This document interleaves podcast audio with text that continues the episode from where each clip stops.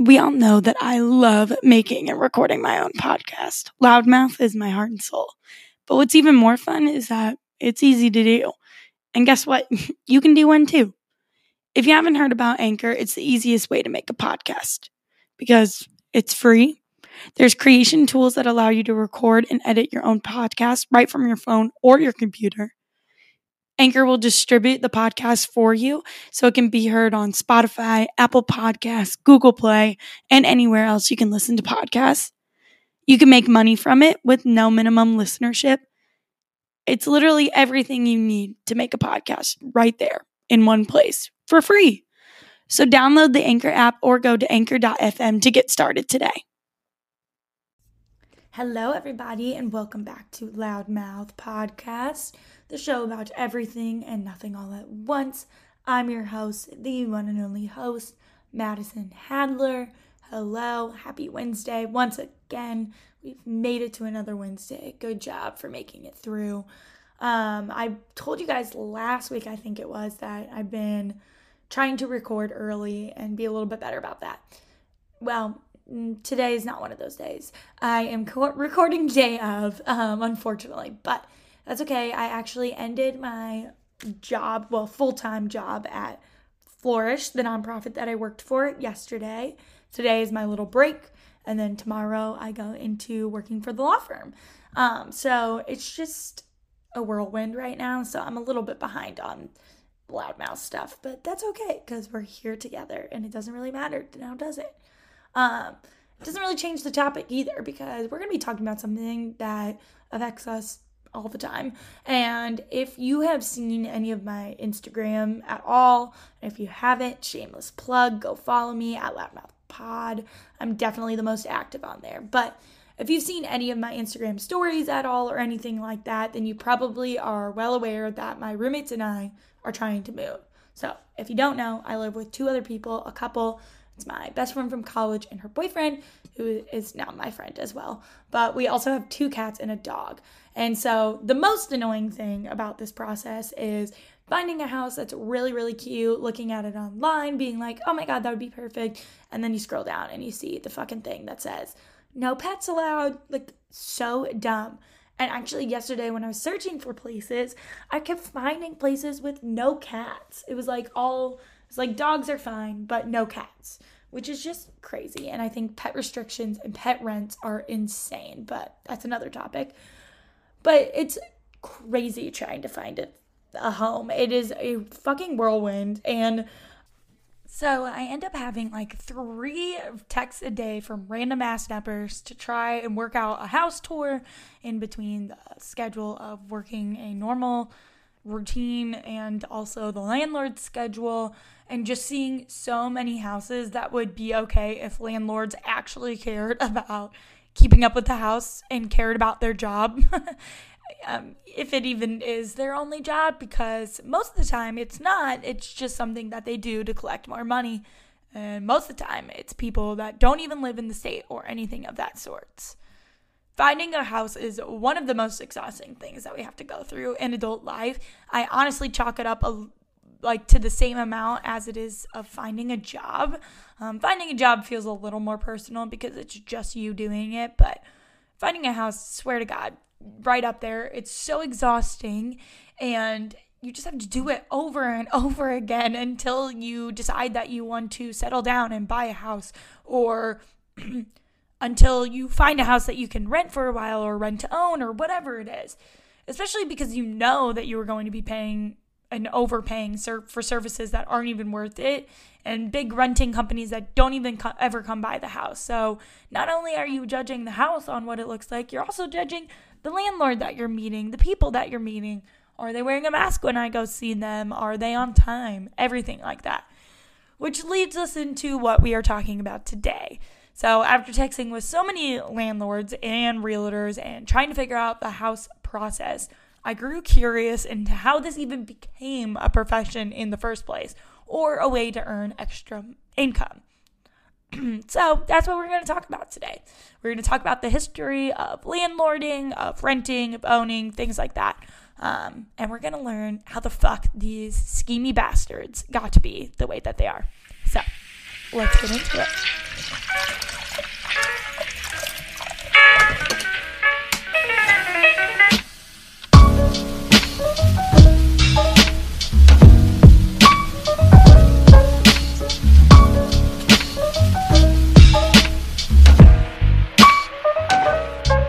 In 2015, studies estimated that U.S. renters paid $535 billion to landlords in residential rents. I couldn't find a number from 2021 or 2020 even, so 2015 is our latest number that I have, but still. $535 billion was paid to landlords. So I can only imagine with inflation and everything like that, that that has gone up exponentially. Before the modern ideas of private property arose alongside the full development of capitalism in the 18th century, social and economic life in medieval Europe was organized within a system that today is known as feudalism. So you may have heard of this in your history classes, but we're going to talk a little bit more of how it affects renting and how it affects the way that we treat the land ownership now. So, feudalism was the dominant social system in medieval Europe in which people worked and fought for nobles who gave them protection and the use of land in return. Under feudalism, the central focus of economic activity was agriculture, which needs land for production. This made landholding the most important form of wealth in a feudal society. Although feudalism can appear in different forms, in feudal England, the land belonged to a king who gave it to the nobility in return for their military service. This allowed them to rule over their estates in exchange for pledges to provide knights or soldiers for the king's military.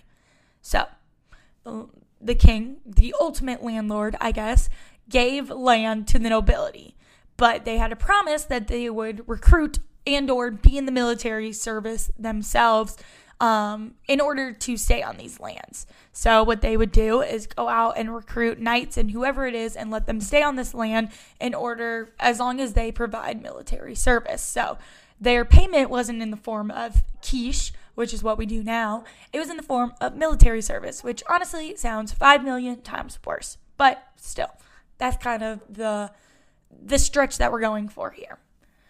So, in turn, the quote unquote lords of these estates, none of whom could possibly use so much land, leased parts of the land to their aristocratic peers and important allies, many of whom also sublet parts of their land, often for similar pledges of military aid, for rents, or as payment for services. So, these nobles or quote unquote lords have all this all this land and they're trying to recruit knights to live on the land to be in the military service. But they also have so much land that they're like, okay, there's no way that I can recruit this many people.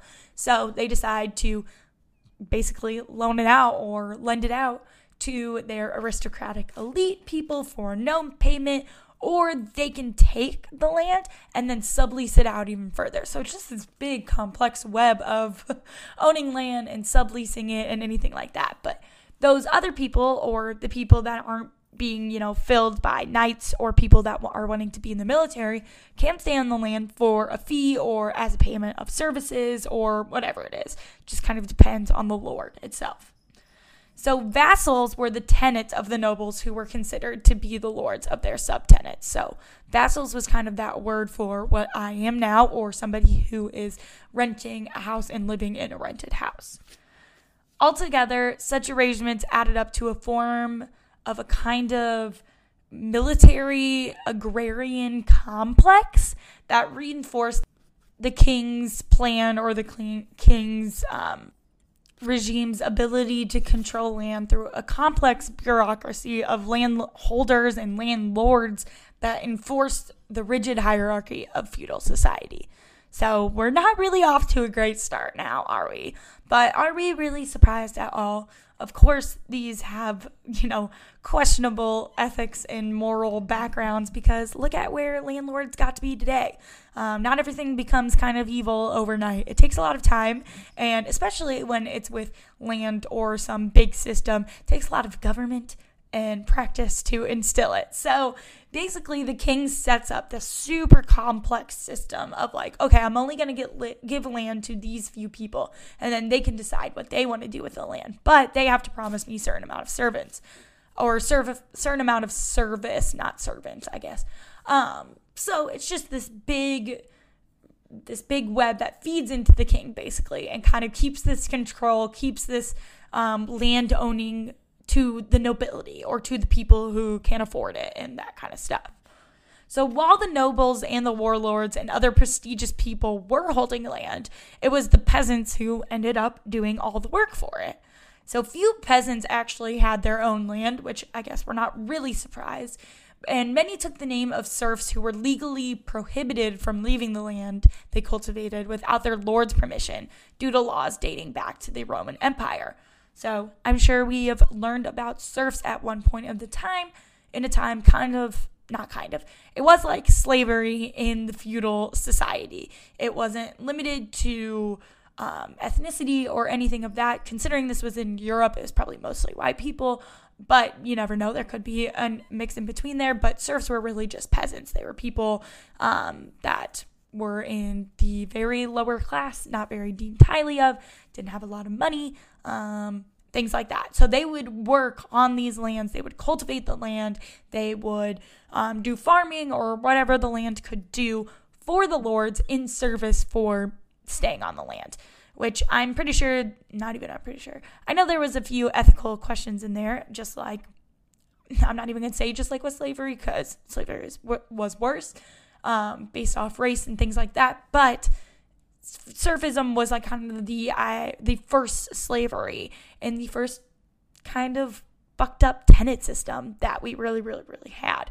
Um, because even though nobilities were paying for the land and serfs were staying on the land, it was really this peasant class that ended up doing most of the work and keeping the feudal system alive, which, as we know with capitalism today, kind of the same idea. so, in most cases, serfs were bound to work the same land as their ancestors, which meant that serfs were essentially leased along with, with the land by one landed lord to another. So if a serf was, or if a person was born into serfdom, so their mom and dad were serfs on this certain land to this certain landlord or lord of the land, whatever you want to call it, and their parents end up passing, or the landlord decides, okay, I'm going to give this land over to my friend over here. Well, that serf stays with that land and basically just goes to that next landlord and there is their boss. Um, so they weren't really people, more just kind of property. Since most were landless, landed lords demanded rents from peasants in exchange for their right to work on the soil, often paid with daily labor or with a hefty part of the peasant's own harvest. So they could technically work on the land and not necessarily be tied to the landlord or not necessarily have to just work in order to stay on the land. They could sell their crops and pay the landlord back, or they could give them a share of their crops, but that was between serf and landed lord and was pretty few and far between just because a lot of serfs were kind of born into it and just kind of stuck with the traditions of the day. But the church didn't really like what was going on at the time, and they actually called it usury at the time. So it was just another fancy word for lending, um, but they called it usury. And by the year of 1500, the leasehold had become a common and lucrative way to circumvent the church's ban. So they kind of started banning this like serfdom idea, this idea that people own the land and were renting it out. But um, people found a way around it by creating leases and having leaseholds. And that was a way to kind of circumvent this idea that you needed to work for the land or you needed to give military service for the land. Now you could own a lease and just pay for the land uh, or pay the landlord for the land. The practicing the practice of transferring land in the form of leaseholds, which naturally included the feudal right to exploit the labor of serfs and extract rent from its tenants, is what forms the legal foundation for the leases that we see now and that exist across the world today. So the church kind of banned this idea and it ended up taking on a new form of leaseholding so that people wouldn't get banned by the church technically.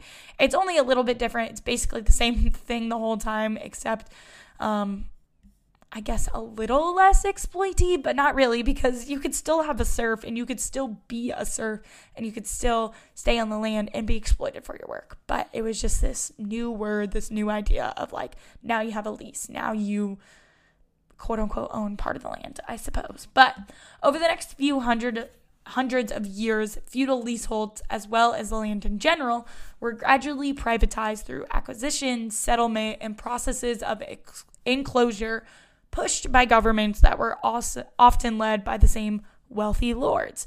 Um, again, are we surprised? Of course, the same lords that were owning and kind of capitalizing off this idea decided to make it a capitalist thing even more. And they decided to put on take off their feudalism hats and put on the shiny new capitalist hats that we all know today. Um, so we know the past and we know where this idea comes from.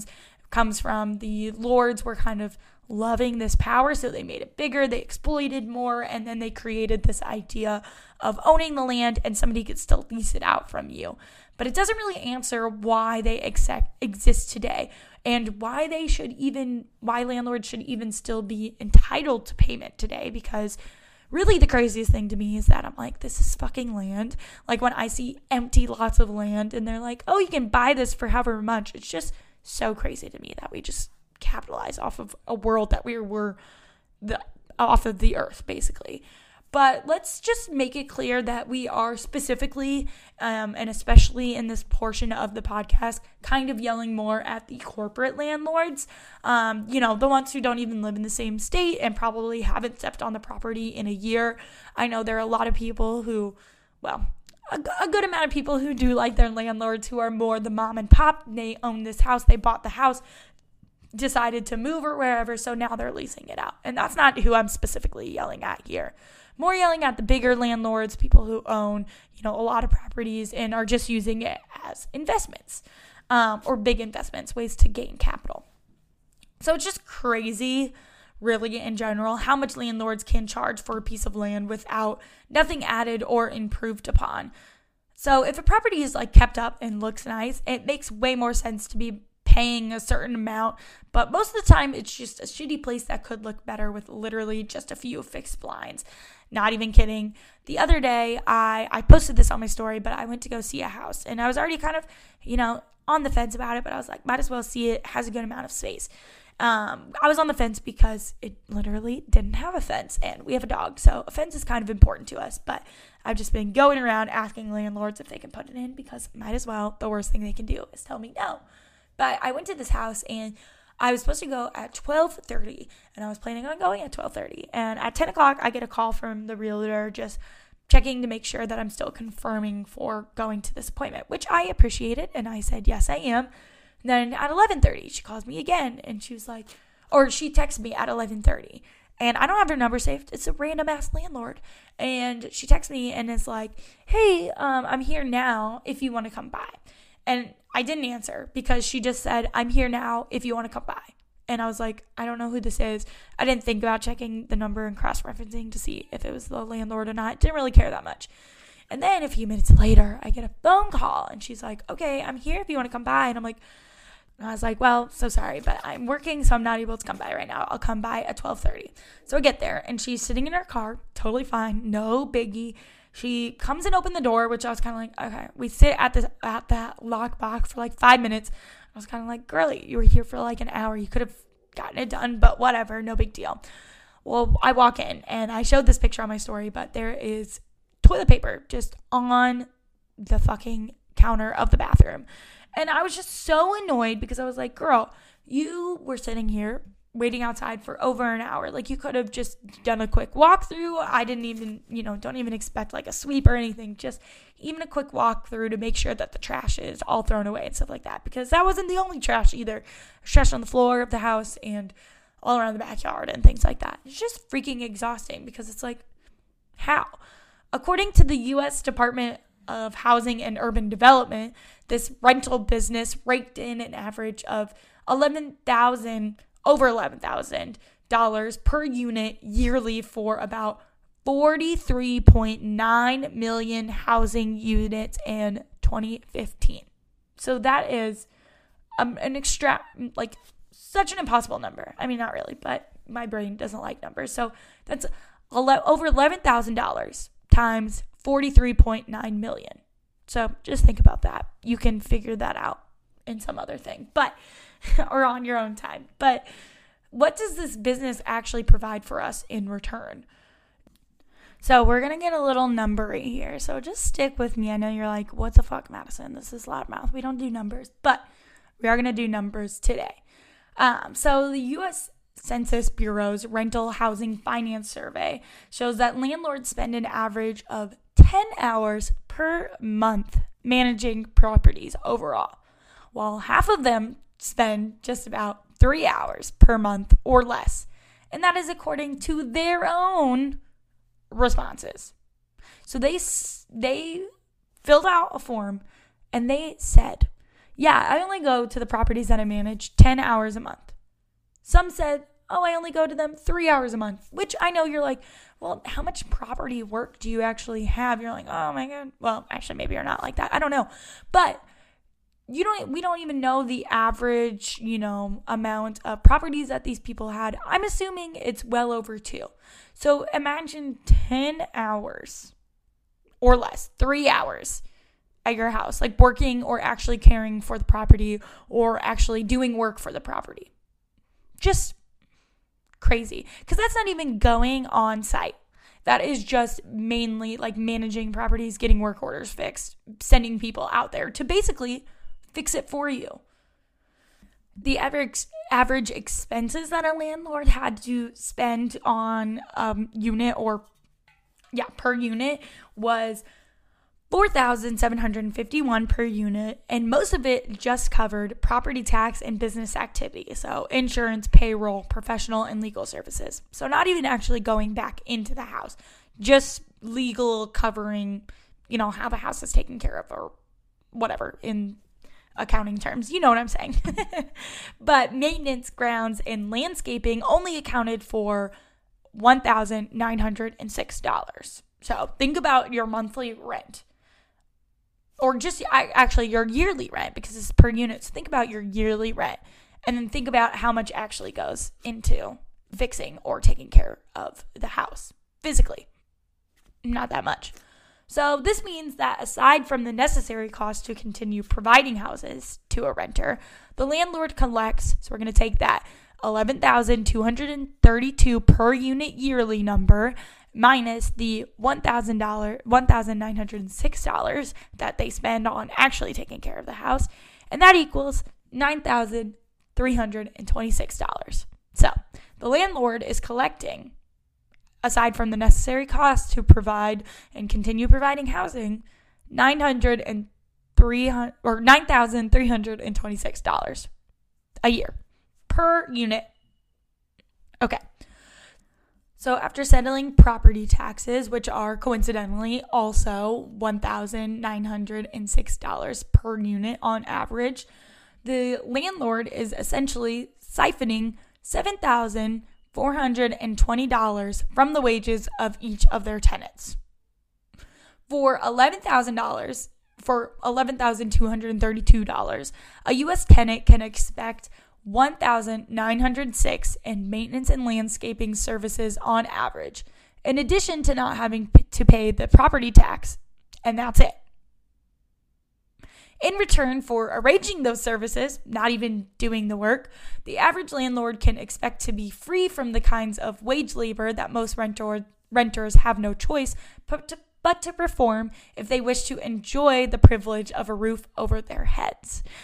And you guys should check definitely check out the link below for the article that lists all this because I loved the guy. He was just so straightforward with everything, but he talks about this way more in depth, so please go check it out in the link in the show notes. But basically, we are paying for the landlords. I mean, we all knew this. We all knew this. Of course we did. But putting it in numbers just makes it absolutely insane.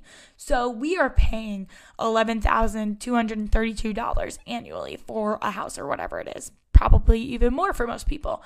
Um, and we can only expect about $1,906 to come back into our house. So, not even to come back into our house. I guess what I mean is to come back on making our house look good or making it livable. That's how much the landlords spend on that. The rest of it just goes to their goddamn pockets. What I really liked about this guy is that he also provided with some um, solutions for this or some ways that we can make or make this non-existent hopefully but also just make this idea of landlording and landowning a lot better for people and a lot more ethical and things like that. So I'm going to provide like two of those options, but I think he also had a third one listed there. And I would definitely recommend to go check out his super long explanations about them. Not super long, but longer explanations about them because he goes way more into depth than I do. But one of the more straightforward options that he supplies is that it would be to transform private residential properties into housing cooperatives. So it's grouped by neighborhood, by building, or by community, kind of can be decided on. And instead of rents, funds for maintenance costs, which is the ma- national average of $1,906, which we talked about earlier, would be pooled together through cooperatives and paid out as needed, and surpluses could be redistributed as dividends to residents um, that, you know, incentivize efficient repairs or reinvested into improvements in the housing. So you kind of pull all your money together, which if you ever heard of a co-op, this kind of same idea of this. I know there are co-op like apartment buildings. So basically you pull all your money together um, and you use that money to then so you own it all together, use that money to then, you know, get work orders fixed or whatever it is. And you kind of use it together. You don't really go through a landlord or anything like that. It's all just pulling money together and it would be a certain amount um, that you cost. And instead of rent, you would just pay that cost. And then you guys could use surplus for extra, you know, work orders or improving or getting it back to the tenants. Um, there is, I believe, one of an apartment building like this in Kansas City. And I, if I'm not totally wrong, I do believe that it is like a senior citizen facility. Not totally sure on that one. Definitely fact check. But I do believe there is one kind of downtown, downtown a little bit off the plaza. And it's this co op idea. So instead of paying a rent, you're just paying all together. And then, you know, if you need a work order fix or if they need to do maintenance, they'll just pull out of that money. Um, so this, and then if you have surpluses, you, you could go into getting a pool or a community garden or, you know, different Wi-Fi zones or utilities, things like that, amenities. So that's one of the ideas that he suggests that I actually love. But another one is depending on how the transition to cooperative housing was handled, it might even be plausible to preserve the jobs of small town landlords as groundkeepers who are compensated for labor rather than property ownership. So, keeping those small landlords to kind of run the co op and be more of a manager, I guess, than a landlord. So, that's one of these. Um, he was saying, like, just an add on to the idea of housing cooperatives because people may be scared to just completely do rid of landlords, um, you know, just like they are of the police, even though there's nothing to be scared of, baby. We can do it. But, you know, this idea that these small time property owners could then just go on being a manager and actually use it in a way that isn't just siphoning money back into their pockets. So the process of changing residents would mostly stay the same except that the cooperative would manage applications rather than landlords, so a manager or cooperative as a whole, and you kind of have to be approved by the co op. Um, so he does state that the, although there are these great ideas and amazing things to do, he kind of basically just says the real problem here lies in overcoming the political obstacles to land reform. So, though rental property owners make up just 3% of the population, the rental housing market is, you know, basically as big as the US Defense Department. Um, so, capitalism rears its ugly head once again. And we know that it's not it's not for the good of the world to be doing landowning and landlordship. It's the good of the government. It's the good of the economy. And if we aren't getting universal health care anytime soon, I would expect that universal housing would be even further on the list because it's the way that these people just own properties and sell them and make money. It's exploitive, it's terrible, and it's awful that we just have to suffer through it. And especially going through houses on like Zillow and stuff, I'm like, oh my God, that's so terrible for so expensive. And I'm just like, they do it that way because they know. They know people are gonna have to have somewhere to live. And that's what fucking sucks. It's all out of necessity because we couldn't just keep the land, keep our hands off the land, and figure out a way to work together for it. But that is just not how the cookie crumbles. So now here we are forced to pay really, really high bills to people who don't care about if we live in the house or not because they're just looking at it for a paycheck. Um, and that is basically my episode on landlording. So it came from sketchy past, skill still is very sketchy currently, and probably has a good sketchy future in front of it. The good news and the hopeful news is that as we're kind of experiencing this labor revolution, hopefully soon we'll experience a housing revolution and we can re envision the ways that to make the landlording process or to make living in a house work for us like it should have in the first place. So, wish me luck on my house hunting endeavors. It's good to know where all this stuff comes from. Um, so I don't feel insane for feeling like landlords don't do shit, which I know I don't. But it's just nice to know that there is there's a history of it and it's not just it didn't just come up overnight. It became unethical through many many years of working on it. So now we just need to tackle it down. Let's do it together. Fuck a landlord am i right? Um so wish me luck on our house hunting journey. I hope that i can update you with good news soon I will keep updating you on there and let me know if you want to hear more of my weird house going to house touring stories or anything like that. I can definitely update on Instagram. So go follow me on there at loudmouth pod. Keep up to date on everything. You can follow me on Twitter at loudmouth underscore pod. I have a Facebook now too, also linked to the bio. Um, I have a website, super, super exciting stuff on there. Make sure to go check it out um, and everything like that. If you have any suggestions for podcast episodes, please feel free to email me at loudmouthpod1 at gmail.com or reach out to me on any of my social media platforms that will be listed in the show notes. So check me out everywhere you can. I love you guys. I will talk to you next week. Have a good rest of your week. And if you're trying to find a house like me, I wish you the luck, the best of luck. okay, talk to you guys next week. Bye.